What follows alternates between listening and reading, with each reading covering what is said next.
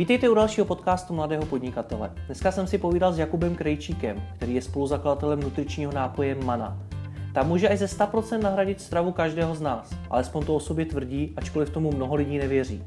A právě to je tématem tohoto rozhovoru, stejně jako to, jak se takový produkt prodává a jak se s nedůvěrou ostatních dá bojovat. Užijte si poslech, Jirka Rostecký. Jakube, vy jste spoluzakladatelem značky nutričního nápoje Mana který eh, podle vašich slov obsahuje vše, co naše tělo potřebuje. Jedná se tedy o béžovou tekutinu, kterou, kterou prodáváte ve formě prášku a kterou si váš zákazník může rychle připravit třeba s jahodami, malinami a podobně. Mě by na začátek zajímalo, co jste měl včera k obědu. Včera k obědu jsem měl manu. Manu a k večeři? Eh, k večeři jsem měl eh, mám pocit, že neudělala salát, ale to bylo kuskus, kuskus, eh, kuskus se salátem. To byla moje večeře. Takže nejste... Běž, běžný jídlo si moc nepamatuju. Ne? Takže nejste ale ten eh, typ toho zákazníka, který by to jedl denně, tu manu. No, jsou různá období. Můj standardní nutriční plán je takový, že mám zhruba 80% na maně a je to z toho důvodu, že mm, ji máme připravenou od rána do večera eh, ve firmě. Jede to tam také obrovským desetilitrovým míchadle, něco jako takové ty míchadla na džusy nebo zmrzliny nebo něco takového. Takže eh, to je můj běžný, eh, běžný nutriční plán, ale pokud jsem s rodinou nebo cítím, že ta situace je vhodná pro to, abych hmm, si dal s přáteli jídlo, jak si ho dám. Mm-hmm. Takže jak často tu manujíte? Jak jsem řekl, zhruba z těch 80% mých eh, kompletních nutričních potřeb tvoří uh-huh. mana. A komu by se tak obecně doporučil jíst ze 100%? Mm, my ponecháváme svobodnou volbu pro každého. Každý se může rozhodnout, jak chce. Mm, těch motivací a toho, ehm, mm, jaký, jaký, jaké důvody lidé můžou mít pro to, aby jedli manu ze 100%, tak jsou různé. Každý přichází se svým vlastním s nějakou motivací nebo důvodem. My jako výrobce tu potravinu koncipujeme na 100% režim. Nicméně, jak jsem řekl, necháváme svobodnou volbu na každém, ať si eh, manu do svého života vpraví jakkoliv eh, chce. To znamená, pokud někdo cítí, že je to pro ně vhodné, například se nějakým způsobem odlehčit, nebo chce prostě prožít nějaký, nějaké období, kterým chce opravdu zajistit, že tělo dává přesně to, co potřebuje, tak mm může zvolit 100% režim, pokud se pouze snídat, může snídat. Je to opravdu na každém. Uh-huh. A proč jste se rozhodli to koncipovat právě i na ten 100% režim? Uh-huh. No, protože je to vlastně eh, primárně ten produkt vznikl pro nás, respektive pro mě, pro, pak to bylo pro mé přátelé, pro rodinu, pak se z toho teprve vyvinula vlastně ta myšlenka toho, že by eh, jsme to mohli začít vyrábět ve větším a to je jenom proto, protože byla větší poptávka, než eh, nebo vznikala poptávka. Eh, já jsem vlastně to sám pro sebe chtěl vytvořit, vytvořit nutričně kompletní potravinu a to vlastně už z podstaty věci vlastně vede k tomu, že v momentě, kdy v té potravině je úplně vše, co vaše tělo potřebuje, tak eh, vlastně se na tom dá i logicky žít. Dá se na tom žít eh, vlastně i dlouhodobě. Procházel jsem vlastně zpočátku různými obdobími, kdy jsem testoval, jestli je to možné. Eh, lékařské testy pod lékařským dohledem, krevní testy a v momentě, kdy jsem jako se přesvědčil o tom, že je to možné, že to funguje, tak eh, pak se to vlastně celé začalo rozvíjet, celý ten koncept začal dostávat nějaký, nějaký solidní základ, nějaký informační základ. Museli jsme vytvořit mm, kolem toho mm, i ten informační základ, ten edukativní základ, aby vůbec bylo srozumitelné, co děláme, jak to děláme. Mm, takže to vznikalo všechno postupně. Mm-hmm. Takže co je dneska teda cílem Many? Je to vlastně nahradit tu běžnou stravu nebo ji doplnit? Cílem Many dneska je vlastně, eh, aby byla schopná, Mana je dneska schopná nahradit jakékoliv jídlo. My v zásadě eh, ne, není třeba jakoby ten eh, koncept radikalizovat do stavu, že bude funkční pouze, když ho budete užívat ze 100%. Prostě mana nahradí jakékoliv jídlo z celého dne nebo z jakýchkoliv, v jakémkoliv prostředí, v jakýkoliv čas, takže pokud někdo eh, chce kombinovat nebo chce jíst manu jenom ráno nebo i s ní narazovat pouze období, kdy třeba nestíhá nebo zrovna právě se mu nedaří eh, žít dobře po nutriční stránce, tak může kdykoliv šáhnout po maně a, a, a být si jist, že do těla dá všechno, co potřebuje. Mm-hmm. Co vás osobně k tomu přivedlo? Moje vlastní potřeba. Já jsem měl nemocní oba dva prarodiče, oni procházeli onkologickým onemocněním, které mělo různé fáze a vlastně v té té poslední fázi se vlastně jakoby eh, jsme přemýšleli, nebo vlastně jakoby to byla, ta fáze byla o tom, že už vlastně mm, nemohli nic jíst a už jsme jako přemýšleli nad tím, co a jak a tak dále. Takže to byl první impuls, eh, když jsem nad jídlem opravdu začal jako přemýšlet, jako nad eh, součástí, nad komponenty, které naše tělo potřebuje, vlastně co to tady vlastně je. A um, Potom jsem se rozhodl, že, že projdu detoxem, prošel jsem 15-denním detoxem, kdy eh, jsem vlastně byl jenom na tekutinách a to z toho důvodu, že jsem se chtěl pročistit, chtěl jsem prostě projít, eh, projít nějakým procesem. A k tomu vás teda nějakým způsobem motivovalo to, co se stalo s prarodiči? Mm, to jsem, to jsem, eh, ta, ta motivace byla spíš z hecu, nebo spíš eh, jakoby taková mezi, životní mezifáze, kdy jsem chtěl prostě se nějakým způsobem očistit a, a, a restartovat.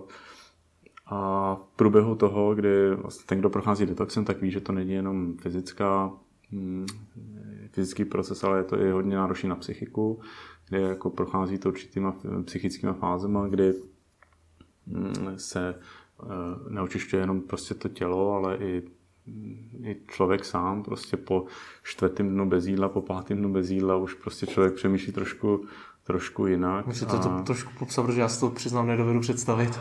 No, tak jako ty, ty fáze byly, eh, ty fáze jsou různý, každý to má samozřejmě eh, svoje, ale já jsem opravdu začal přemýšlet nad tím, co já tedy vlastně budu žít, co já vlastně budu jíst a co vlastně do těla budu dávat po zbytek svého života. A přemýšlel jsem nad tím opravdu eh, ve dne v noci a bylo to vlastně, bylo to vlastně nosná myšlenka toho, toho procesu, toho 15-denního procesu. Až jsem vlastně se opravdu začal zabývat tím, co jsou ty jednotlivé složky, co tedy opravdu člověk potřebuje. Lámal jsem si hlavu nad tím, že jsem byl, vlastně, když jsem byl eh, schopen přežít pouze na tekutých sacharidech, tak jak je možné, že vlastně, že žiju, že vlastně, vlastně co tedy vlastně to moje tělo potřebuje. Začal jsem pátrat, studovat a, a tam to všechno začalo. Mm-hmm. Jak jste pátral, jak jste studoval?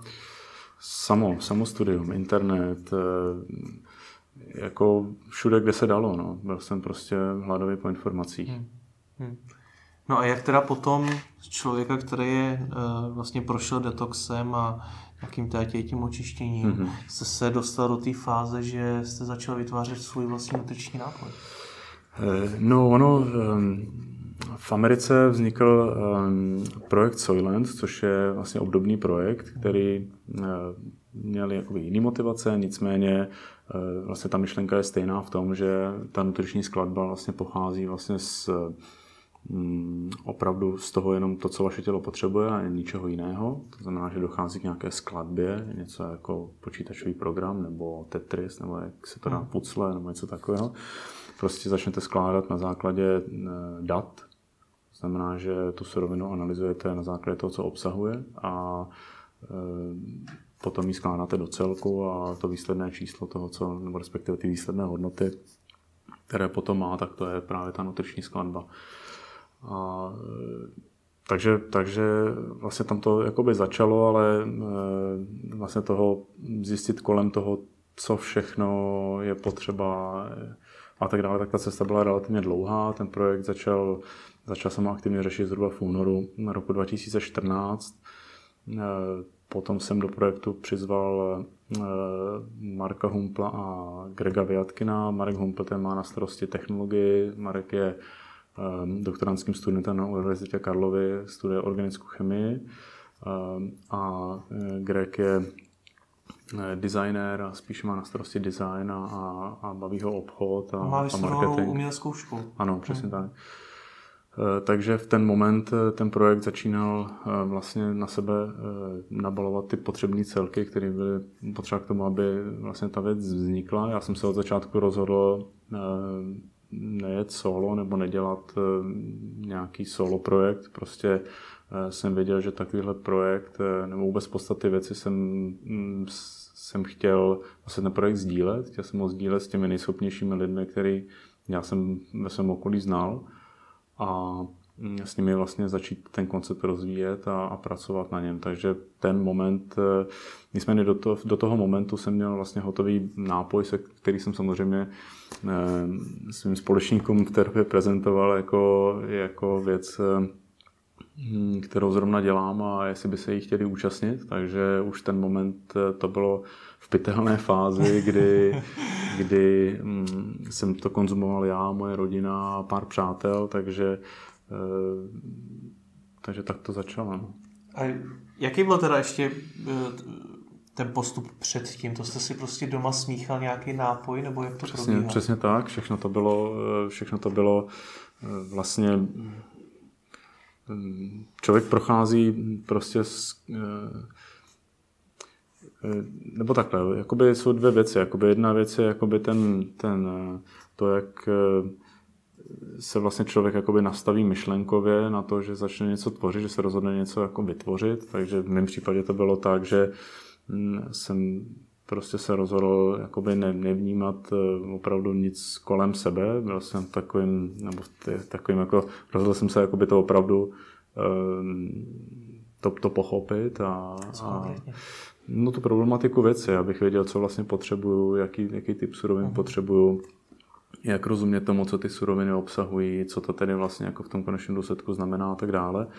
Takže eh, jsem byl v takovém jako vlastním váku, kdy eh, pro mě prostě ten, ten proces toho vytvoření toho nápoje byl, byl takový jakoby hm, osamocený tvůrčí proces, eh, ale v momentě, kdy jsem vlastně, kdy do projektu vstoupili moji dva společníci, tak v ten, v ten moment to hm, se to začalo větvit do takového košatého stromu a, a stále to roste a, a tak. No. A tehdy, když jste si teda míchal ten svůj první nápoj, mm-hmm. tak eh, jak to vlastně probíhalo? To jste si řekl, dám tam tuhle tu surovinu, tuhle tu surovinu, tuhle tu dáme to už ne, nebo jak to bylo? Mm, přesně tak, eh, protože vlastně ona, jedna věc je nutriční skladba té suroviny, a potom druhá věc je, jakou v celku vytvoří eh, konzistenci, chuť. Vlastně dochází vlastně k tomu, že se všechny ty, ty složky smíchají dohromady, takže eh, vlastně ta dominantnější přebírá, přebírá no, přebíjí jakoby tu chuťově, například chuťově, která tak dominantní není, anebo například to moc houstlo do, do minuty z toho vlastně to nebyl nápoj, ale takže jakoby eh, najít ty vhodné suroviny, najít vlastně, no, pochopit to, že ty suroviny mají i hm, své fyzikální vlastnosti, že to není pouze jako ten chemický obsah, ale že je to i fyzika a hm, tohle všechno vlastně po tisíctý pátý prostě hm, dotáhnout do nějaké verze, která bude a vlastně tak to děláme dodnes. Vlastně každý den vyvíjíme nové a nové verze, takže e, neustále vlastně procházíme vývojem. Zrovna příští týden budeme vydávat novou verzi zhruba po půl roce vlastně té předchozí, kdy e, jsme pracovali zase na nutričním obsahu, na komplexitě, mm, celé jsme to zase posunuli o level dál. Prostě s tím, jak běží čas, tak získáváme více více znalostí, eh, máme větší rozhled po trhu eh, s dodavateli, takže eh, prostě ten čas taky hraje obrovskou roli. A tenkrát ten tisící pátý pokus, mm-hmm. to jste byl celou dobu sám? No, moje žena byla, nebo je do dneška mojí obrovskou oporou, ale v tom vlastně to mm, si vlastně rozhodnout, co vlastně budu dělat a jak to udělám, tak eh, jo, já jsem se rozhodl, že, že, že to prostě pochopím, nebo že se to budu snažit pochopit a, a zakousím se do toho. Jak dlouho to trvalo, to pochopení celé té věci? No, já už ani nevím, ale eh, ono, když eh, v takových, to jsou takové momenty, kdy, kdy nevíte místo ani čas, jo. Ono to je jakoby, se to tak nějak všechno smívá, jo? Ale, ale já si myslím, že tak tři, čtyři měsíce, že prostě trval ten čas, kdy mm, to bylo ve fázi, kdy se to začalo ubírat jakoby směrem, který mm, už začal být akceptovatelný. No. Uh-huh. A co te, za ty tři, čtyři měsíce byla vlastně ta vaše hlavní myšlenka nebo ten cíl, který jste chtěl teda dosáhnout? Kromě toho teda, že si smícháte ten nutriční nápoj. No já jsem jako eh, primárně chtěl dosáhnout, dotáhnout to, co jsem začal. Eh, chtěl jsem eh, vlastně vytvořit nutričně kompletní nápoj, který, na kterém budu schopen prostě existovat, žít. Byl to můj osobní závazek k tomu, prostě nechtěl jsem něco začít a, a prostě nechat to v nějaké, v nějaké polovičat, polovičaté fázi prostě mm, byl to, osobní, byl to osobní projekt, který mě neskutečně baví, a, nebo je to osobní projekt, který mě neskutečně baví a ve vývoji jsem do dneška a vlastně to, co jsem dělal v prvních dnech, tak dělám i dneska, takže se vlastně pro mě v tomhle tom nic nezměnilo. Kdy se z toho teda stal ten biznis? No, vlastně tak nějak už jakoby od začátku, protože eh, já když jsem, eh, já když jsem vlastně ten produkt vyvíjel, tak jsem samozřejmě potřeboval vědět, co si o tom myslí ostatní. Takže jsem ho lidem dával k ochutnání, a, a aby mi prostě řekli, co si o tom myslí. A eh, v ten moment, kdy už to začalo, začínalo být dobrý, tak, eh, tak mi za to lidi chtěli dávat peníze, i když prostě to nebylo v, tu, v ten moment vlastně tím cílem, ale ten, už ten moment vlastně jakoby mě to pomáhalo. Já jsem ten, já jsem ten fakt přijmul proto, protože mi to pomáhalo vlastně v nákupu nových surovin, dalších surovin věcí, které vlastně mi pomáhaly v tom vývoji. Jako to, že o tom měli zájem další lidi? A přesně, přesně tak a že si to chtěli, že to chtěli zaplatit, že mm-hmm. prostě mi za to chtěli dát peníze. A v ten moment vlastně hm, začala taková ta, ta ekonomika v tom. No. Mm-hmm. Vy jste si to teda první dělal pro sebe, pak se to tak dělal pro rodinu, mm-hmm. pro mhm. přátele. Kdy se to dostalo k těm lidem, co za to chtěli zaplatit? No, k těm lidem, co za to chtěli zaplatit. No vlastně ten, ten projekt byl takový, my jsme prezentovali s Markem, jsme ten projekt prezentovali v nápadu roku, v 6. 7. 6. měsíci 2014.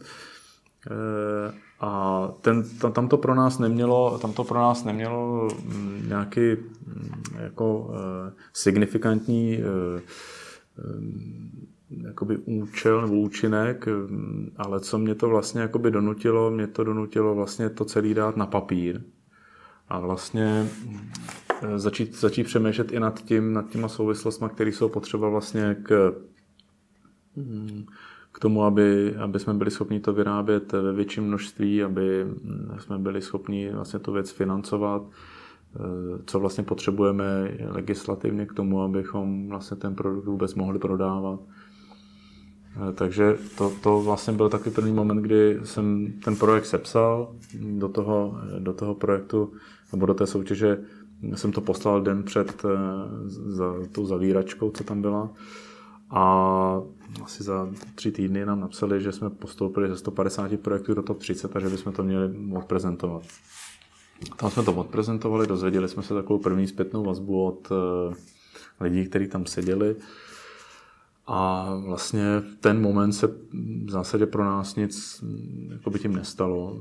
My jsme potom teď eh, odešli a vlastně hned, hned jeli, jsme, jeli jsme vlastně tenkrát ještě do, do garáže nebo do, do takové kůlny, kterou eh, mám u baráku a tam, jsme, tam to vlastně celý začínalo. Tam byl prostě stůl a, a skříň vlastně se stovky surovinama. A tam jsme to prostě gram po gramu, jsme to tam vážili všechno. Uh, jeden ten sáček nám tr- trval na navážení asi 4 hodiny, prostě opravdu, eh, jako, uh, že jsme to opravdu dělali surovinu po surovině. A uh, rozhodli jsme se, že prostě to, co teda jako bylo vymyšleno na tom konceptu, který byl předložený do té soutěže, takže to prostě zrealizujeme. Začali jsme pracovat na webu, začali jsme pracovat na všech věcech, které k tomu potřebujeme, registrace, mm, vlastně účetnictví, vůbec firma, e, vlastně celý ten jakoby ensemble, který je potřeba vlastně k tomu, aby normálně ta firma mohla začít fungovat a ten produkt mohl na trh. Takže vlastně hm, vlastně neustálej, neustálej jakoby hm, zjišťování nových informací, co vlastně člověk potřebuje a tak dále, protože my jako potravinářský podnik spadáme do jakoby velmi přísné výrobní legislativy, Eh, takže co se týče výroby, skladování a tak dále, eh, je to jako spoustu věcí, které je potřeba splnit. Eh, takže jsme vlastně svým způsobem zjišťovali, co všechno vlastně potřebujeme, kde to potřebujeme. Pozývali jsme vlastně jednotlivý ty, ty úřady a ty jednotlivé organizace, ať, ať se k nám přijdou podívat a, a řeknou nám teda, zjistí ten stav, který, který je a, a na základě toho mm, jakoby my jsme získali spoustu za prvý dobrých vztahů s úřady a s těmi konkrétními lidmi, protože ty lidi eh, dokonce vzhledem to, že to jsou lidi z oboru, tak je zajímalo vlastně ten koncept jako takový, takže to bylo strašně fajn, že s těmi lidmi se vlastně známe do dneška a máme s nimi jako vřelý vztah a jako hodně nám pomohli v tom, co vlastně jakoby potřebujeme a posunuli nás eh, v těchto těch technických legislativních věcech velmi rychle dopředu, takže eh, za to jsme velmi vděční. Nicméně relativně jakoby krátký čas jsme no, vlastně si zoufali nad tím, jak vlastně ta nedostupnost těch informací je vlastně nedobytná, že vlastně tak, aby se člověk něco dozvěděl, tak opravdu musí, jako, musí zabrat a bojovat prostě o, to, o tu znalost. No. Takže pokud tomu dobře rozumím, tak ta soutěž eh, byla takovým nějakým dalším motivátorem nebo nakupnutím do toho udělat z toho opravdu ten biznes? Ehm, to, to byla, no, to byla. To bylo vlastně v ten, ten moment, eh, jsem vlastně začal přemýšlet nad tím, eh, nad tím konceptem, no. Nad mhm. tím konceptem, jak vlastně ten koncept by měl fungovat, No, ale samozřejmě to je, jako, když vám někdo řekne, tak napište mi business plán, jo. Tak jako teď, kdybych se na ten business, business plán podíval, tak se, jako, tak se budu popadat za břicho, jo. To je, to je nereálný, takže vlastně vy nakonec zjistíte, že ta realita je, je prostě úplně jiná a, um, ale, ale jako fajn, všechno v pohodě. Ono každý, ten, každý to období nebo každý ten proces má svoje a a když vás to baví, tak je to prostě sranda. No. A co třeba bylo takový nějaký vy, vy, vyvedení do té reality, nebo něco, co jste teda zjistili nečekali? Eh, no, tak veškeré certifikace, vlastně ty legislativní eh, prvky vlastně vůbec toho, že my jsme eh, vlastně jediná potravina, která je tohohle typu, která je zaregistrovaná jako úplná náhrada dokonce jsme právě s úřadem pro státní zemědělskou a potravinářskou bezpečnost vymýšleli, nebo vymýšleli, spíše jsme jakoby definovali společně kategorii, kterou nebudeme uvádět na produktu, ve které jsme. Takže to bylo nové nejen pro nás, ale i pro ně. Ehm, takže jsme procházeli jakoby, mm, eh, co se týče produktu, potom, jako, potom bylo relativně hodně věcí ohledně brandu, eh, protože jsme vlastně neměli zaregistrovaný brand, takže jsme začali registrovat brand jako takový na české úrovni, evropské úrovni. Eh, takže to bylo taky velmi jako eh, záživný proces jako proniknout té problematiky, jak to teda vlastně funguje a co teda vlastně, jak to teda vlastně udělat, aby to k něčemu bylo.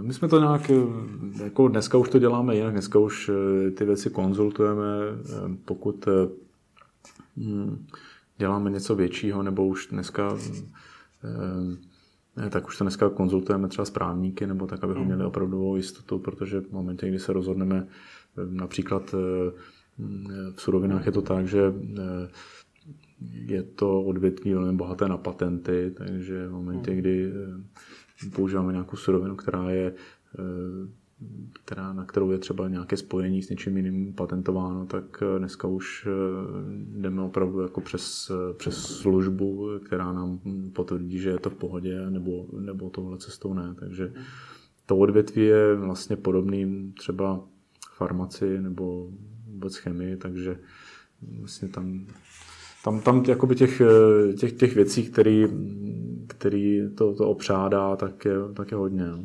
Co vás nakonec dostalo z té kůlny? No, co mě nakonec dostalo z té kůlny? Eh, no já jsem eh, vlastně jednou takhle venčil psa po Uříně psy a hledal jsem místo, kde bychom se mohli přemístit, protože už to, už vlastně eh, jsme nebyli schopní to vlastně už to bylo všude, v kuchyni, všude prostě, všude se válely pytle a, a kuchyň byla okupovaná prostě váhama a, a tímhle, takže Eh, jsem takhle chodil, jsem takhle chodil po si hledal jsem prostor, kde a jak a zabrousil jsem mm, do jednoho takového areálu, tam nějak, nějak mě to prostě tam táhlo, tak jsem se tam prostě šel zeptat, jestli by tam neměli volný prostor, no a, a tak jsme si tam pronajmuli 100 metrů, ve kterých jsme začali. Začali jsme vlastně, mm, doprostřed jsme postavili takový velký bílej stůl a tam jsme to všichni kolem toho dělali. No, dneska už jsme tam zhruba asi na 500 metrech. Rozšířili jsme kam se dalo, už, už tam zase to vypadá, že už nebudeme mít kam se rozšířit. Ale, eh, ale tak, no, to mě, to mě vlastně ta, ta, ta, ta potřeba vlastně. Uh-huh. A jak ten jak to všechno financujete? Protože já si takhle jako like představím, že to musí stát už jenom ten samotný vývoj, ty stroje, všechno, všechny ty, ty věci kolem toho, mm-hmm. strašný peníze. No, financujeme. No, my jsme vlastně začali tak, že eh, jsme začali prodávat, eh, prodávat produkt s tím, že jsme měli, mám pocit, čtyři týdenní nebo šestý týdenní doručení. Dva měsíce, dva až tři měsíce jsme měli doručení, protože jsme vlastně eh, odprezentovali projekt, média o nás napsala první článek a my jsme my jsme vlastně prodávali s tím, že eh, eh, jsme vlastně byli v zásadě v předprodeji. Takže eh, my jsme díky tomu času toho doručení získali finance na to, abychom mohli produkt dovyvinout. Eh, Aha, takže vám zákazníci zaplatili a vy jste vlastně říkali, že to dva měsíce Přesně dodáte do dvou měsíců Přesně a ty tak. peníze už vám pomáhaly vlastně Přesně tak. financovat ten vývoj. No ono to, je, no ono to vlastně ani jinak nejde. Buď použijete vlastní peníze eh, nebo, nebo, nebo takhle, nebo použijete, nebo použijete vlastně cizí zdroje. Takže žádný externí financování dneska nemáte? Ne, ne, nemáme externí financování. Od začátku jsme to vlastně udělali takhle a my jsme vlastně, on, vlastně když začínáte podnikat, tak vlastně ono není moc ani jakoby na vybranou, protože když jste nově založená firma, nemáte dvě účetní závěrky, které by měly nějaký kladný, eh, eh, kladný výsledek, tak eh, vlastně všude, kam přijdete, s kýmkoliv jednáte, pokud je to střední firma, malá střední firma, tak máte šanci se dohodnout eh, s někým, kdo mm, vám může nějakým způsobem eh, se rozhodnout pomoci. Mm, a nebo pokud jednáte s větší firmou, tak eh, ty samozřejmě chtějí vidět, jaký, jaké máte výsledky, bez toho vám nikdo fakturu na splatnost nevystaví. Takže vlastně jako v cashflow vlastně máte okamžitý, takže vy potřebujete vy potřebujete všechno zaplatit dopředu. A v momentě, kdy potřebujete zaplatit všechno dopředu a ještě z toho nakonec začínáte vyrábět a pak teprve distribuujete, tak jste v záporném cashflow, který vlastně mm, vám definuje ten čas. A ten čas je hrozně důležitý v tom, že e, pro nás je hrozně důležitý v tom, že e, vlastně e, díky tomu, že nyní jakoby to, eh, ty obchodní vztahy budujeme eh, jakoby hlouběji s těma, s těma dodavatelema, tak aby jsme dostávali lepší podmínky, tak nám to samozřejmě pomáhá i v rozvoji, v dalším rozvoji. Nicméně na začátku to, eh, to vlastně kamkoliv přijdete, tak tam máte ty, ty nejhorší podmínky, které můžete dostat. No. Hmm. no a nepřemýšlel jste teda o nějakým investorovi třeba? No, jsme nad tím přemýšleli, my jsme mm, jako přemýšleli jsme nad tím, jo, ale eh, vlastně jsme si přišli na to, že mm, teď jsme si řekli, tak, tak, tak dobře, tak teď bychom dostali všechny peníze na světě a eh, co s nimi budeme dělat. A my jsme vlastně zjistili v ten moment, že že vlastně eh, my jsme nevěděli, jaký typ strojů koupit, my jsme nevěděli, jak to vlastně jakoby naškálovat jakoby do toho rozměru. Protože vlastně peníze vás vlastně posunou na určitou laťku. Prostě je, je určitá, určitá laťka, která na peníze vám pomůže vlastně přeskočit ty předchozí, hmm. ty předchozí schody, které potřebujete běžným otáčením jedné koruny vlastně potřeba vystoupat jako v čase, aby, abyste se tam dostal. No my jsme vlastně se e, proto rozhodli e, vlastně jít touhle cestou proto, protože to za prvý bylo možné a za druhý mm, jsme vlastně v čase získávali ty zkušenosti. A vlastně to, co víme dneska z té výrobní strany toho, jak vlastně jak vlastně dneska škálujeme výrobu, jak vlastně dneska, kolik jsme z toho schopni dneska vyrobit, tak to jsme předtím nevěděli. My jsme vlastně si k tomu museli postupně dojít.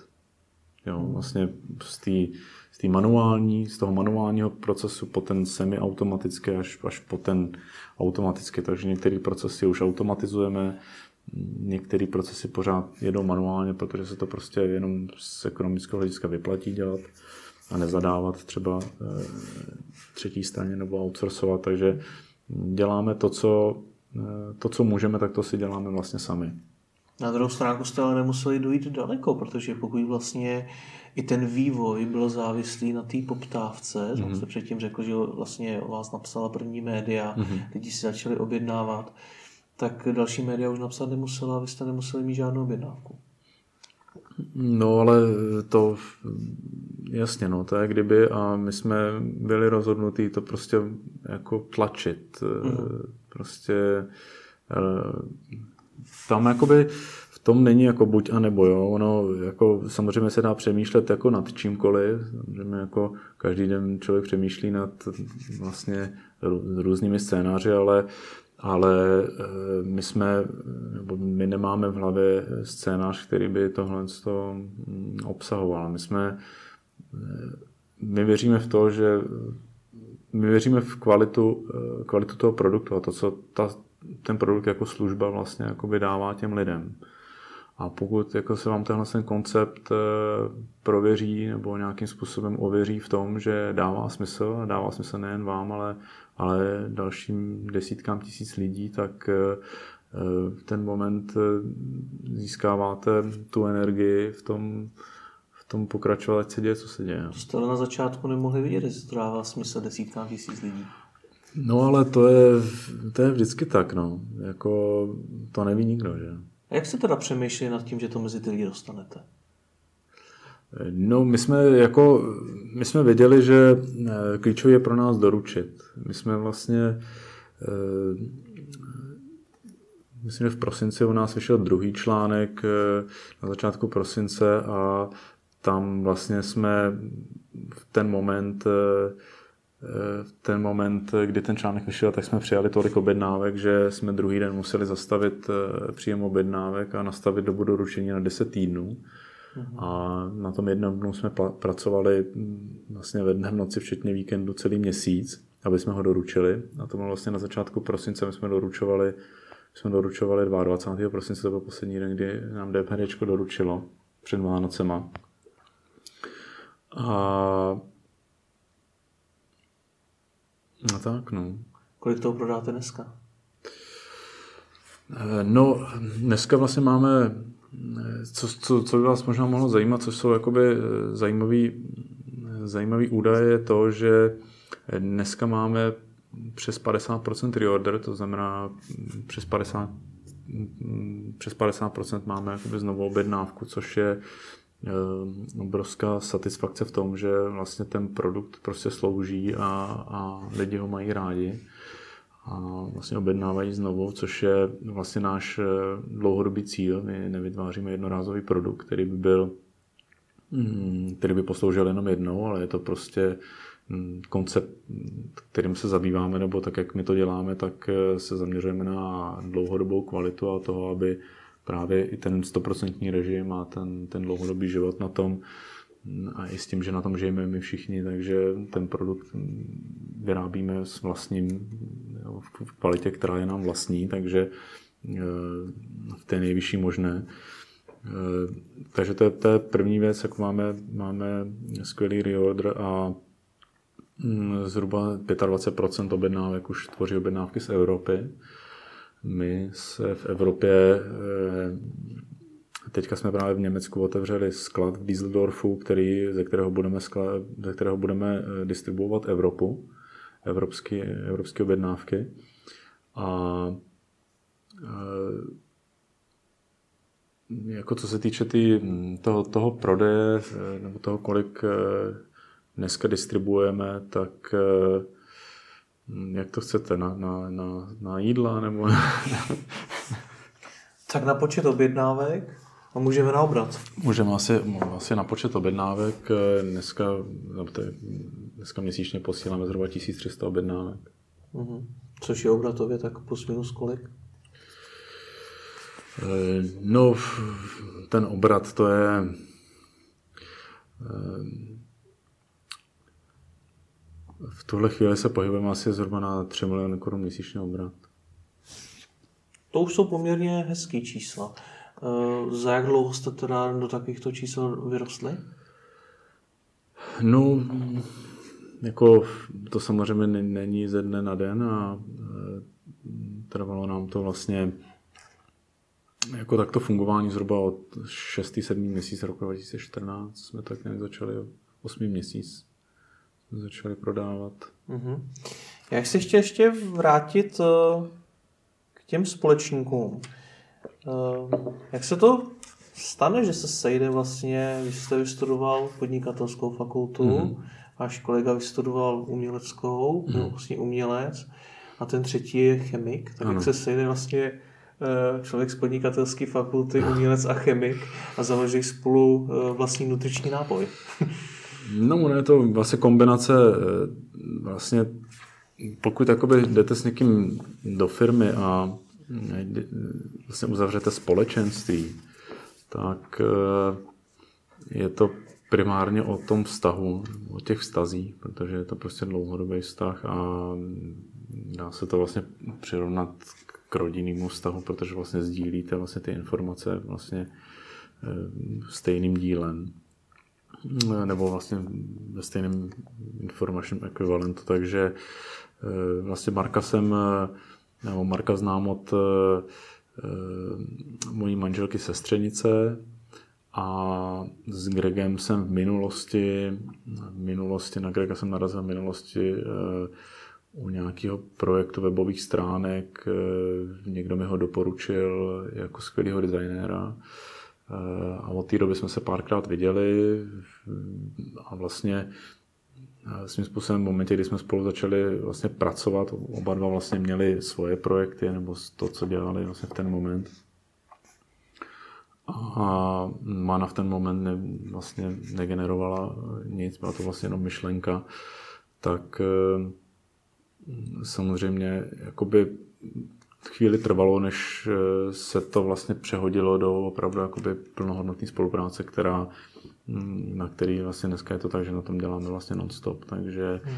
Eh, takže prostě je potřeba, já, já věřím tomu, že, že hm, pokud ten člověk nechce jakoukoliv věc, který věří, nebo to, co má rád, nebo to, co, to, co chce dělat, a nebo chce vyrobit nějakou přidanou hodnotu, nebo nějakou službu, nebo cokoliv jiného, tak eh, to sám nedokáže. Prostě jakoby věřím tomu, že poskládat ty nejlepší lidi, který ze svého okolí znáte, tak je asi ta nejlepší volba, kterou, pro kterou se člověk může rozhodnout, protože najednou ehm, celý ten projekt, celá ta věc vlastně začíná nabírat úplně jiné obrátky a ta rychlost se znásobuje.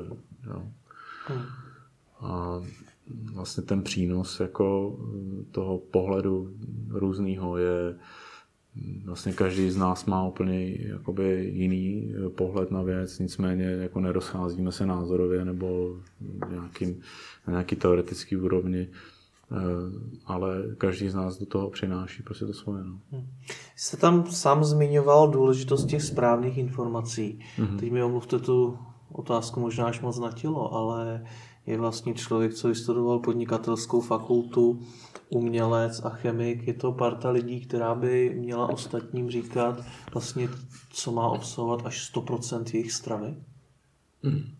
Tak eh, je ve světě naprosto běžný, že eh, ten crossing toho odvětví naopak prospívá těm projektům nebo těm inovacím, že to je naopak ten trigger pro to, aby mm, ta věc opravdu byla, měla koncept toho, mm, ty opravdové změny toho, eh, toho prostředí. Takže to si myslím, že naopak je přínosem, protože prostě získáte nadhled úplně z jiného úhlu. A myslím si, že to je to samé, jako kdybych já se zeptal, myslíte, že učitelé ve školách, který nás dneska učí, takže jsou ti praví lidi, kteří by měli učit eh, naše děti? Když se zeptáte mě, tak já řeknu, že ne.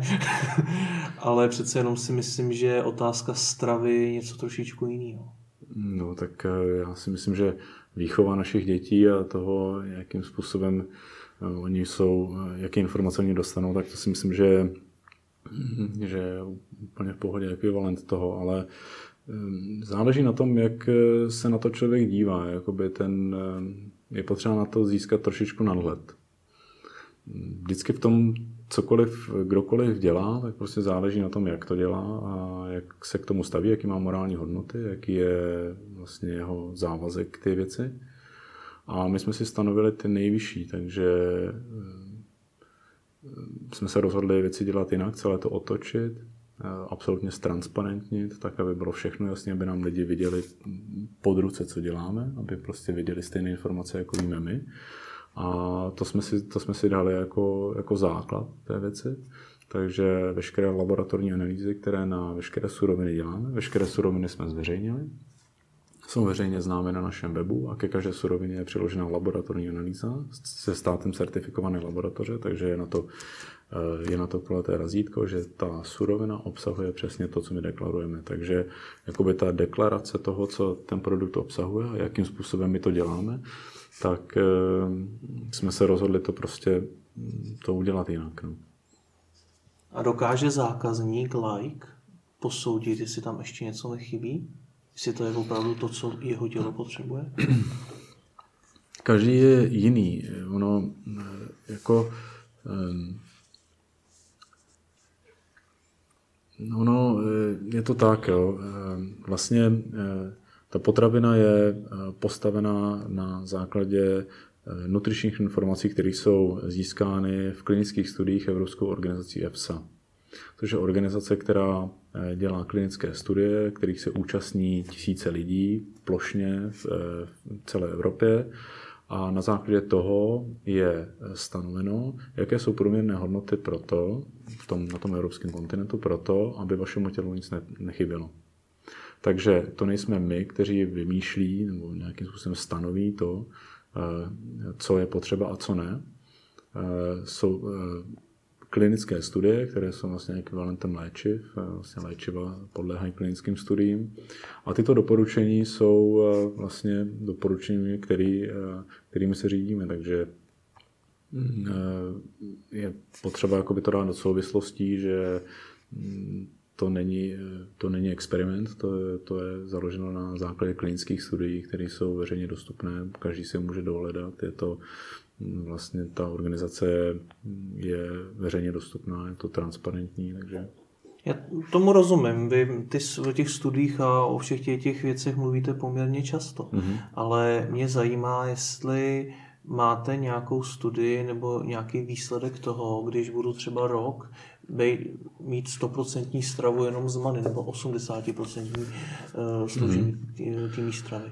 No, eh, my jsme jídlo, my nejsme eh, léčivo, takže my nepodléháme, my nejsme eh, nuceni. Nicméně tahle otázka se nabízí a to je to, co samozřejmě my sledujeme od samého začátku.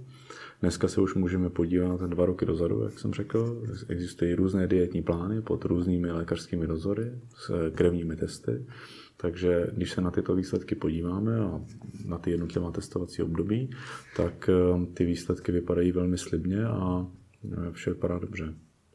Já tady budu citovat jednoho z našich eh, diváků, o Ondru Švarce, který, mm-hmm. když jsem eh, zveřejnil, že s vámi budu dělat rozhovor, tak uh, tam napsal, Než jsem si ji koupil, tak jsem nikdy nenašel žádnou lékařskou studii nebo experiment.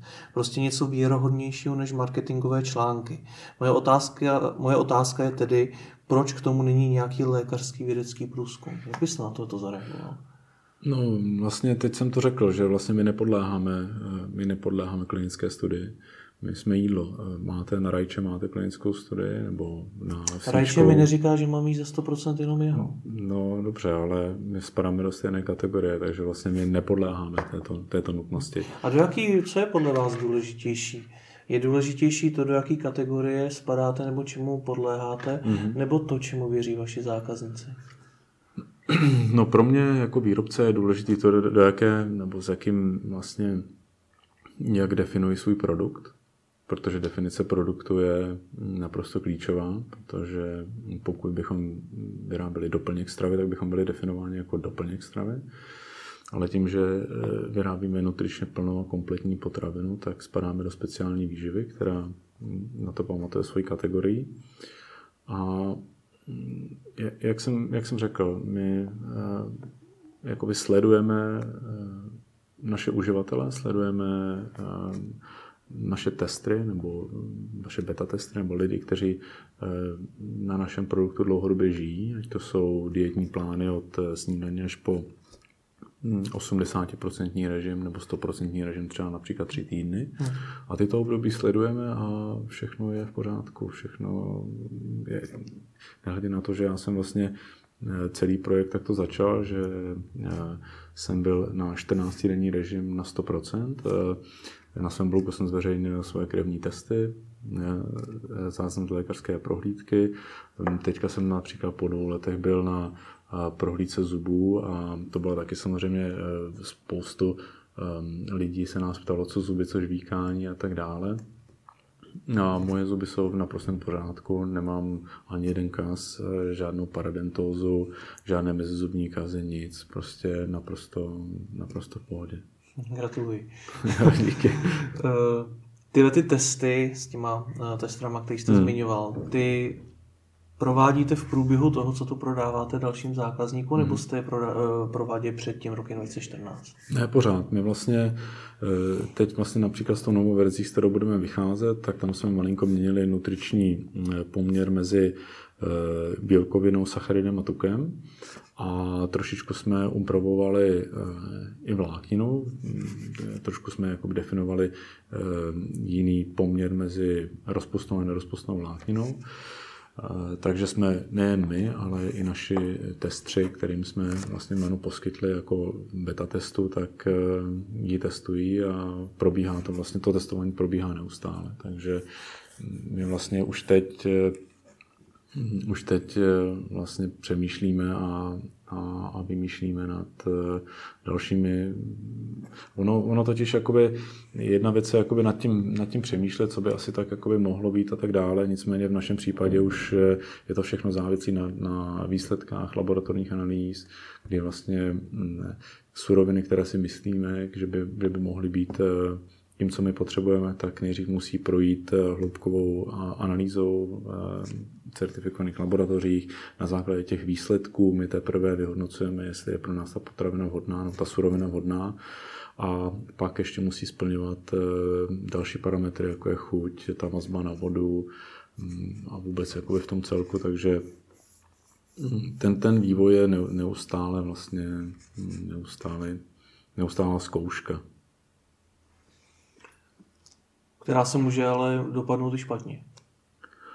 No tak eh, jako eh, máte 99, 99 špatně a jednou dobře. Prostě jakoby, pokud se rozhodnete to, eh, to po 98. nevzdat, tak po 99. to prostě je dobře. Ale tak to funguje, tak to funguje mm, vlastně mm, všude, pokud se já nevím, v analýzách nebo analyzují se například, já nevím, eh, co, cokoliv, prostě je to, je to prostě o tom jako pracovat na tom konstantně a, a, a říct si tak dobře, tohle nefunguje, tak prostě pojďme, pojďme zařadit eh, tohle. A my vlastně máme to spektrum, jakoby co, co chceme a vlastně je to jenom o té o té o tý praktické části potom, že vlastně nejdřív si splníme tu teorii a potom vlastně jakoby na řadě ta praxe. A v momentě, kdy máme produkt, se kterým jsme spokojení a dotáhneme ho opravdu do na level, který vidíme, že, že je vyšší než ten předchozí, tak, tak teprve pak jsme s tím spokojení. Mm-hmm. Teď se zeptám opět jako naprostý like. Po jak dlouhé době se na mě projeví to, že mi v těle něco chybí? Když budu jíst 100% jenom manu, mm-hmm. tak eh, kdy se projeví, že mi třeba něco chybí?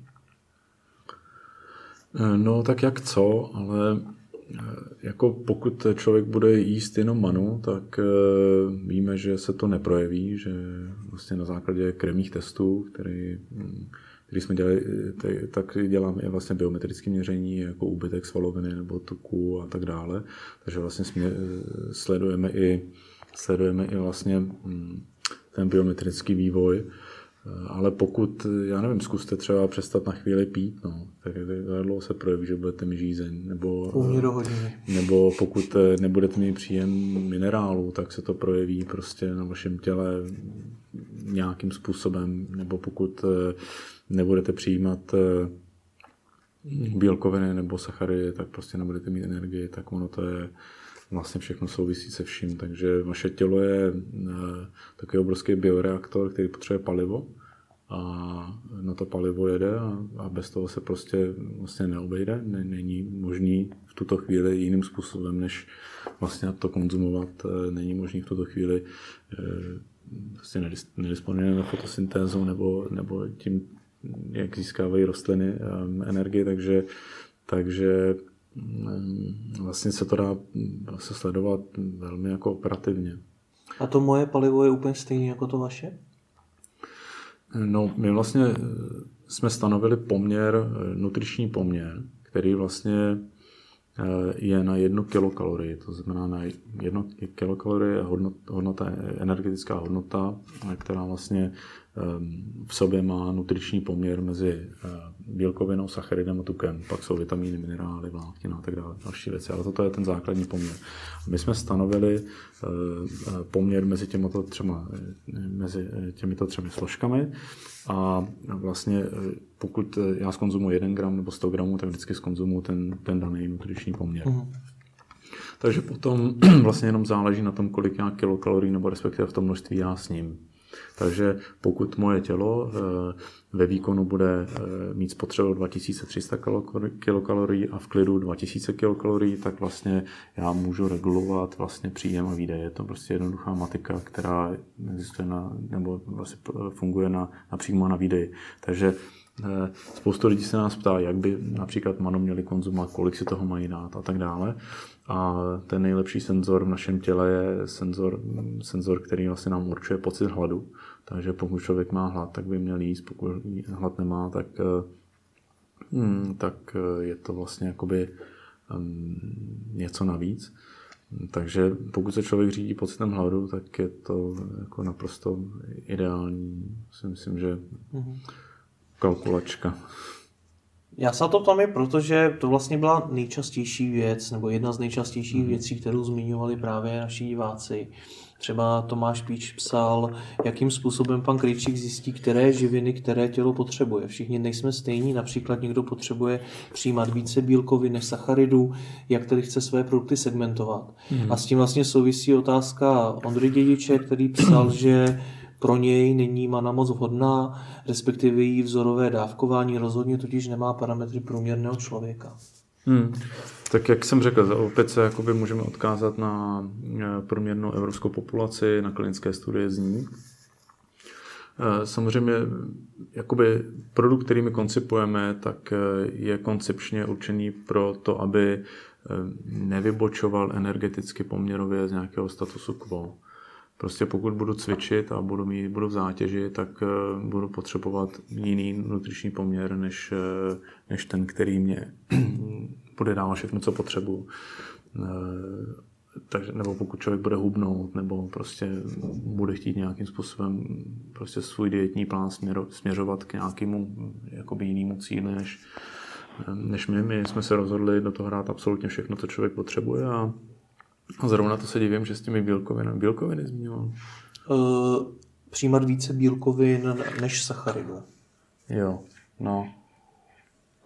To je strašně zajímavé, protože například Evropská unie eh, doporučuje, doporučuje 50 gramů bílkovin denně a eh, my jsme dneska na 101 gramech denně, takže vlastně na evropskou populaci vlastně doručujeme dvojnásobek eh, bílkovin, než je vlastně tím způsobem dle toho, co vlastně doporučováno.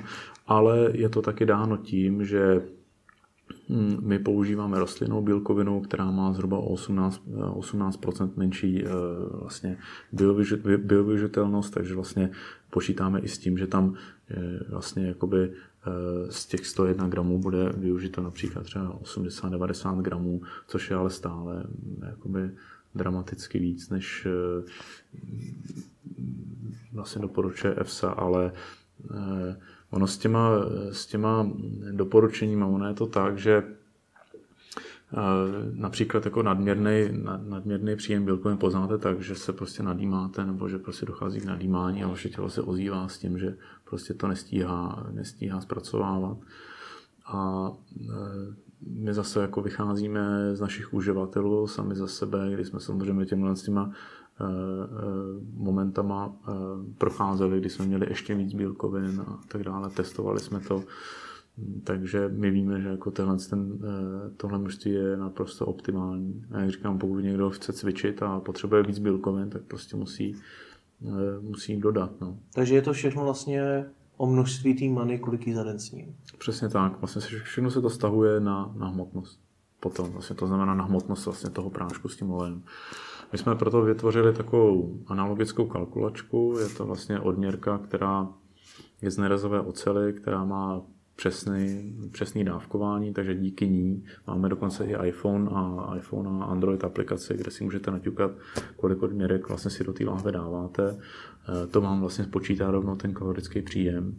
Funguje to vlastně i s eh, aplikací zdraví v, v iPhoneu, takže vlastně vy můžete do posledního miligramu všechny složky trackovat včetně vody a, a vlákniny, vitamínu, minerálu, bílkovin. Vlastně měří to úplně všechno, my jsme tam nahráli vlastně naše analýzy.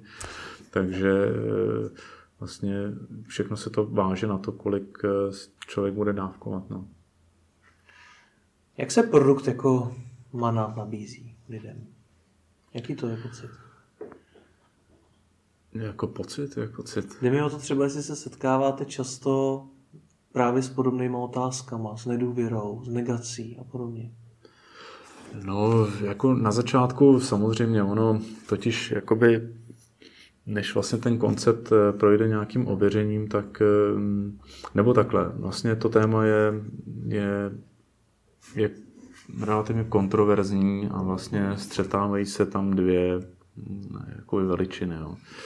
A tím, že vlastně ono dochází k tomu střetu, tak prostě vzniká nějaká energie a to jsme prostě my. E, to je vlastně ta diskuze kolem toho, to, že jeden říká, že to nefunguje, druhý říká, že to funguje. E, my jsme, my jsme e, vlastně jako my nakonec došli k tomu, že s kýmkoliv se bavíme, s kýmkoliv, eh, kdokoliv se o to zajímá. Nakonec jsme i zjistili, že lidi, kteří jakoby projeví třeba počáteční kritiku, tak ji projeví proto, protože se o tom chtějí rozvědět víc, že je to prostě jenom forma zvědavosti, že to je vlastně jenom forma té komunikace, kterou vlastně ten člověk si žádá tu pozornost a chce prostě, aby se mu ty pozornosti dostalo a aby se mu dostalo té hm, dané odpovědi. Takže eh, my jsme se naprosto od začátku jsme se rozhodli, že se budeme bavit úplně s každým.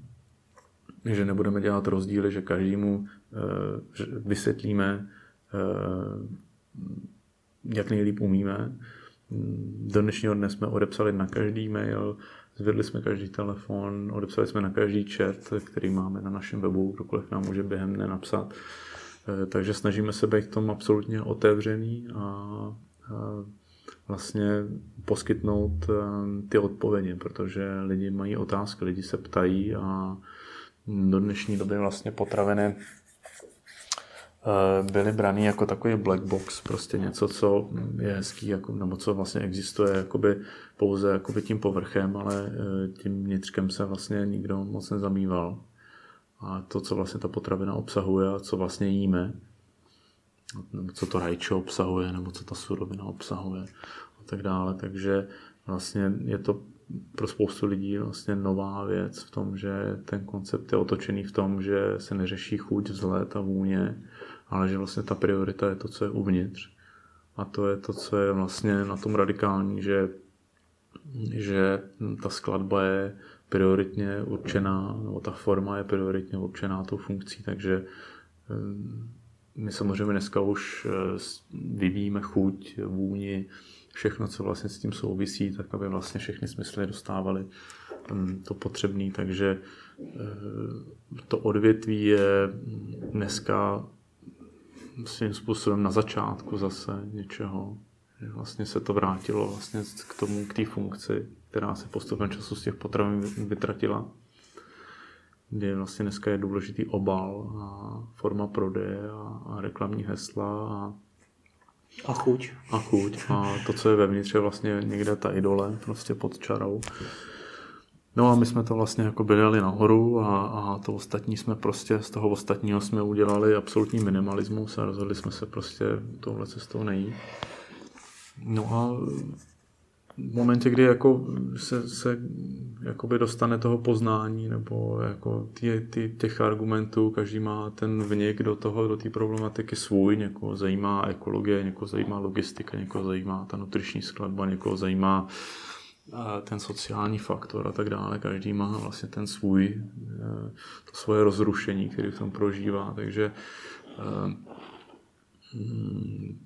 vždycky, když eh, se prostě s kýmkoliv bavíme, tak eh, to ze všech směrů dává smysl a, a s někým, někým se ne, jako nerozcházíme tak, že by, nebo s někým vlastně jako eh, tu, tu diskuzi nevedeme tak, že bychom nepodali, nepodali vysvětlení nebo a spočívá ten pocit i v tom, že třeba přinášíte něco naprosto revolučního, co by třeba jednou v budoucnu mohlo být vlastně základ stravy pro všechny na světě? My to vidíme tak, že eh, pamatujete si třeba eh, mobilní telefon, když první Trošku, takový, jo. tak to byla prostě velká cihla, vlastně takový, jakoby, bylo to něco na začátku, něco prostě, jakoby, najednou to nebylo na tom sluchátku na té zdi, ale už si to člověk mohl vzít sebou a v tom byl vlastně ten, hm, v tom byla vlastně ta, ta radikální změna. Tak eh, stejně tak, eh, ale vlastně směřuju to k tomu proto, protože za tenhle ten čas vlastně do dnešního dne eh, to odvětví vlastně dostalo obrovského vývoje a obrovské inovace. A to samé čeká jídlo, kdy vlastně dneska to vlastně procházíme tím, že jsme teda udělali restart na tu funkci, máme funkci a teď už vlastně si limity nekladou. Jako jako schopnosti biotechnologií a toho, co člověk je schopen, eh, schopen udělat a vytvořit a zoptimalizovat, eh, je vlastně mm, bez limitu. Konec konců to vidíme na těch mobilech.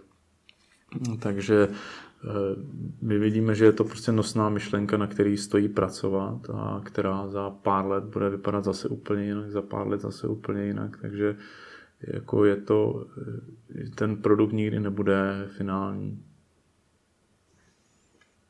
Ale zase na druhou stránku ten vývoj toho mobilu vlastně řídí tři kluci z kůlny. Protože narážím tím opět na to, že mi připadá, že mi to všechno zní tak, že to musí být strašně finančně náročný, zařídit veškerý ten vývoj, hmm. všechny tyhle ty věci kolem toho. Tak my už jako dneska nejsme tři kluci z kůlny, jo. jako, Asi já to přeháním schválně. Ne, jako jo, jako eh, ono totiž jako je to všechno se prostě vyvíjí v čase, jo. Prostě jako um, prostě získáváte zkušenosti, získáváte hm, ty znalosti a, a tu věc posouváte tak, jak nejlíp umíte. Eh, a v momentě, kdy to děláte ve dne v noci, sedm dní v týdnu, tak hm, prostě se to vyvíjí. Jako. Takže pokud jako zaměříte ten fokus, jako, ten lidský fokus je mocný v tom, že eh, pokud se na něco zaměříte, tak eh, jako pozorujete opravdu jakoby dramatický jako vývoj, jo? že vám pod rukama prostě eh, dokáže něco vzniknout, jako vytvořit předmět nebo eh, jako něco vytvořit prostě, jo. když si řeknete, že vytvoříte židli, tak tak ji prostě vytvoříte. Jo. jo, takže jako člověk je prostě obdařený tím tvůrčím procesem, takže eh, jako spousta projektů, spousta, každý musel nějak prostě začít, jo, já bych to asi... Hmm. A co vám teda chybí v tom dosáhnout toho cíle, o kterém jste před chvílí mluvil? A jakýho cíle jenom? Konkrétně? No teď jste říkal, že já tím přemýšlíte jako nad mobilem, mm-hmm. tak eh, víme, kam se dneska vyvinul mobil, tak eh, jak se tam chcete dostat vy? No tak mně k tomu vlastně dneska nechybí absolutně nic. Já jsem e, vlastně jsme dneska ve fázi, kdy hm, zrovna, zrovna v neděli odjíždíme e, na e, produkční testování hotového nápoje, což je vlastně naše teď taková jako první evoluce nebo jakože vyvíjíme ten produkt, jakože ho posouváme směrem i technologicky, i vlastně uživatelsky o level výš. Znamená, že to bude vlastně připravený hotový nápoj. A dlouho jsme hledali technologii, kterou vlastně ten, ten nápoj vyrobíme a našli jsme to nejlepší v potravinářství, co vlastně dneska lidstvo vlastně vůbec dokáže fukování a zpracování potravin. Tudíž díky, ty, díky téhle technologie vlastně ten nápoj bude mít eh, jednoletou spotřebu bez eh, toho, abyste ho musel chladit. Takže eh, absolutně, představte si absolutně vyvážené jídlo, maximálně nutričně maximálně v minimální formě, prostě takhle jsme, to, takhle jsme to nazývali taky a za dostupnou cenu s jednoletou spotřebou bez potřeby chlazení. Takže žádný náklady, extra náklady na chlazení, Eh, rok to můžete mít doma. Takže jako tam se to teďka chystáme posunout, takže tam jsme teďka eh, jako hm, hodně jako technologicky hm, se vzdělali v tom, co je možný a co, co možný není. A do konce roku bychom to chtěli, chtěli mít hotový. No. Chtěli bychom do konce roku vydat nový produkt a, a vlastně postavit to jako, jako další volbu, kdy kdy to bude spíše na cesty, bude to spíše tak, že už to jenom otevřete, vypijete a jo, to. A za pět let? Eh, no samozřejmě těch, eh, těch eh, možností je celá řada. Ono totiž jakoby ještě je vlastně potřeba vždycky ten koncept ověřit, je potřeba prostě se zamyslet nad tím, jak to teda vlastně bude fungovat v reálných životech reálných lidí protože mm, z našeho pohledu ten produkt může být skvělý a může sloužit skvěle, ale vlastně mm, může se taky stát, že to bude jenom skvělý pro vás. Jo? No, jako je potřeba vlastně v tom obrovskou roli hraje ten čas. Ten čas je vlastně takový, a pokud na tom konstantně pracujete, tak ten čas hraje jako pro vás. No. Jak dlouho teda takovýhle testování probíhá? No, my jsme vlastně na tohle se připravujeme vůbec jako technologicky z naší strany, tak my se na tohle připravujeme zhruba, chtěli jsme to mít hotový eh, minulý rok, konce minulého roku, takže už asi sedm měsíců jsme jako v neustálých jakoby, vývoji a teď už vlastně jedeme na první, nebo respektive na jakoby produkční test. To znamená, že už eh, vlastně projdeme opravdu jakoby tím, to, to produkcí, už tím um, uh, tou realitou. No.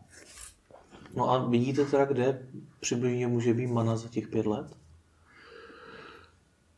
No, um, celé, já, já vidím, že celý to odvětví vlastně uh, ta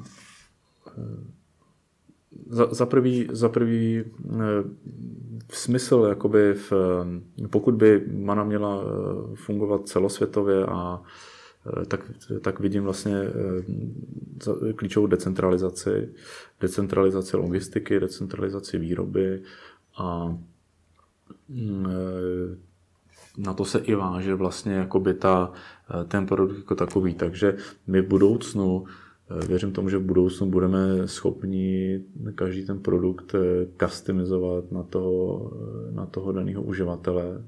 To, co by mu to mělo přinést, co by to mělo, jak by mu to v životě mělo sloužit. A není tohle to přesně to, co dneska maně chybí? Teď to nás zase vrací k tomu, že každý člověk je jiný a je evidentní, že i vy přemýšlíte nad tím, že každý je no, jiný. No, ono totiž jakoby eh, my Manu, jak jsem řekl, koncipujeme na to, aby se nevychylovala z nějakého statusu quo, ale jsou prostě určité věci, jako třeba hmm, někdo chce eh, někdo chce například nabrat, nebo chce se zotavit, eh, nebo eh, ženy jsou po porodu, nebo někdo je po operaci a tak dále. Jsou prostě různé životní situace, které jakoby se vychylují z tohohle statusu. A na ten by bylo dobrý se přizpůsobit ale jako tak, takhle, jakoby, takováhle customizace jako výrobně a logisticky, takováhle technologie neexistuje a myslím si, že ještě chvíli nebude. Nicméně jako ten obrovský vývoj uvidím v dohledné době určitě ehm, v té formě, v chuti, Prostě za chvíli budeme si definovat, jak jídlo bude vypadat, jak bude vonět, jak bude chutnat. Prostě už to bude opravdu eh, na nás a budeme schopni ho poskládat tak, jak chceme. Vás se musím zeptat i na to, jak to vidíte za 50 let? Za 50. Nemyslím teď třeba jenom manu, ale obecně třeba stravovací návyky lidstva. Já si myslím, že eh, ten sociální faktor a vůbec jakoby ta ta historie, to dědictví v tom, nebo respektive to, co vlastně si lidstvo jakoby nese z pohledu uh, té stravy, tak to s sebou nese obrovský sociální faktor, takže prostě um, myslím si, že z toho, z toho pohledu se asi moc nezmění. Ono i dneska jakoby dochází k určitému jakoby balancování. Je potřeba získat rovnováhu v tom, kdy eh, mimana slouží jako palivo a tím, kdy si s kamarádama zajedu na večeři, ne kvůli té večeři, ale kvůli tomu, že eh, je chci vidět, chci s nima strávit čas a k tomu například eh, mít dobrý jídlo. Takže mezi tímhle tím je potřeba, aby si každý udělal svůj vlastní rozvrh a díky tomu tak každý má svobodnou volbu a může se rozhodnout, jak chce. Nicméně eh, Myslím, že tohle by, by bylo eh, blbý, kdyby se vytratilo, to by bylo možná smutný, kdyby se, kdyby se řeklo, tak jo, tak se jdeme se nás pět kamarádů a postavíme přece manu. To si myslím, že, to si myslím, že tímhle směrem to nesměruje, ale ale myslím si, že eh, je to v té je to v té skladbě a té technologie, jakoby ta technologie skladba toho jídla, skladby toho jídla, tak eh, nad ní získáme kontrolu. No. Co to znamená v praxi? No v praxi to znamená, že vlastně člověk bude určovat, jak jídlo bude vypadat, chutnat, eh, vonět. A ta nutriční skladba, prostě budeme to schopni poskládat jak, jak počítačový program. Jak, to dneska neurčujeme, jak to jídlo bude vypadat, chutnat, no, vonět. Určitě, určitě ne, určitě ne na téhle úrovni, o který o, tom, o který o tom mluvím a určitě ne v reálném čase. Tak, aby eh, vlastně to jídlo bylo vytvořené před mým zrakem. Nebo... Tak když si představíme modelovou situaci, že za 50 let eh, někdo půjde na oběd a bude si chtít udělat oběd, tak jak si to představujete, že to bude vypadat? No tak si dá to, co, to, co chce, zrovna to, co je mu vhodný, nicméně technologicky to bude poskládaný v reálném čase. Takže si klidně dá nedozelo vepřo, ale bude jako pokud, jako pokud to bude ještě, ještě nekulturně eh, pokud to bude kulturním přežitkem, tak, eh, tak, tak asi jo. Ale eh, nicméně ta, ta, ta skladba toho a technologie výroby a technologie zpracování, uh-huh. tak bude, hm, tak bude hm, na technologický výši, nebude to dělaný tímhle neefektivním a vlastně úplně hloupým způsobem, kterým to děláme dneska. Proč je hloupý a neefektivní? No, protože vlastně způsob, kterým to děláme dneska, vede k tomu, že hmm, vlastně měníme kompletní klima naší, naší planety a do toho, do toho vlastně jsme, vlastně nadřazujeme náš vlastní druh nad všechny ostatní v rámci přežití jakéhosi. A, a vlastně díky tomu, díky tomuhle vlastně se děje to, že se mění klima naší, naší planety, že všech těch miliard krav, které na této planetě jsou, plus další zemědělské chovy, který, který vedle toho jsou, tak produkují tolik metanu, že že je takové vlastně dramatické zvýšení obsahu vůbec nebo dramatické zvýšení klimat, klimatu takový, že jaký nikdy v historii naměřený nebylo. Nehledě na to, že všechny, celá ta situace ještě rozpouští ledovce, které jsou ve kterých je zmraženého dalších tolik metanu, že pokud to, pokud to roz, roztaje, tak se tady všichni udusíme. No, tak celý ten systém je prostě hm, vlastně jako vlastně morálně postavený, stejně tak jako ty dnešní výrobky, které mají hezký obal, chutnají, ale vnitř není nic. Takže vlastně ta, ta typologie toho chování je vlastně znatelná od samého začátku. Tohle to je dneska vaše primární motivace, proč děláte Manu? Každý si nese vlastně svůj vlastní přínos, anebo eh, já to vidím jako, jako já jsem jako rád, že, pro, že produkujeme produkt, nebo že vyrábíme produkt, který má funkci a slouží. A k tomu ještě hm, vlastně eh, využívá prostě smysluplný eh, způsob výroby a toho, jak eh, to, nebo ten, ten, koncept, ten koncept je, je mnohem efektivnější než ten, který je dneska. Jo. Takže jako, jak pro koho, jak říkám, každý má ten průnik do toho jiný, každý má ten, to rozrušení z toho jiný, takže Jo, asi jo, jako dalo by se to taky tak říct, ale eh, nejsem eh, ekologický aktivista nebo, nebo něco takového. Prostě eh, od začátku jsme se rozhodli, že nebudeme aktivně se prezentovat tak, že oni to dělají špatně a my to děláme dobře. A teď, když se mě na to přímo zeptáte, tak vám to, tak vám to řeknu, jak si, jak si o tom myslím, ale ale my jsme se rozhodli nastavit nový technologický standard průmyslu odvětví, ve kterém pracujeme nebo ve kterém děláme, tak aby eh, jsme mohli prostě jít příkladem a s čistým svědomím jít spát a, a ráno se probudit a vlastně vědět, že jako se nemusíme za nic stydět. No. děkuji za rozhovor. Já děkuji.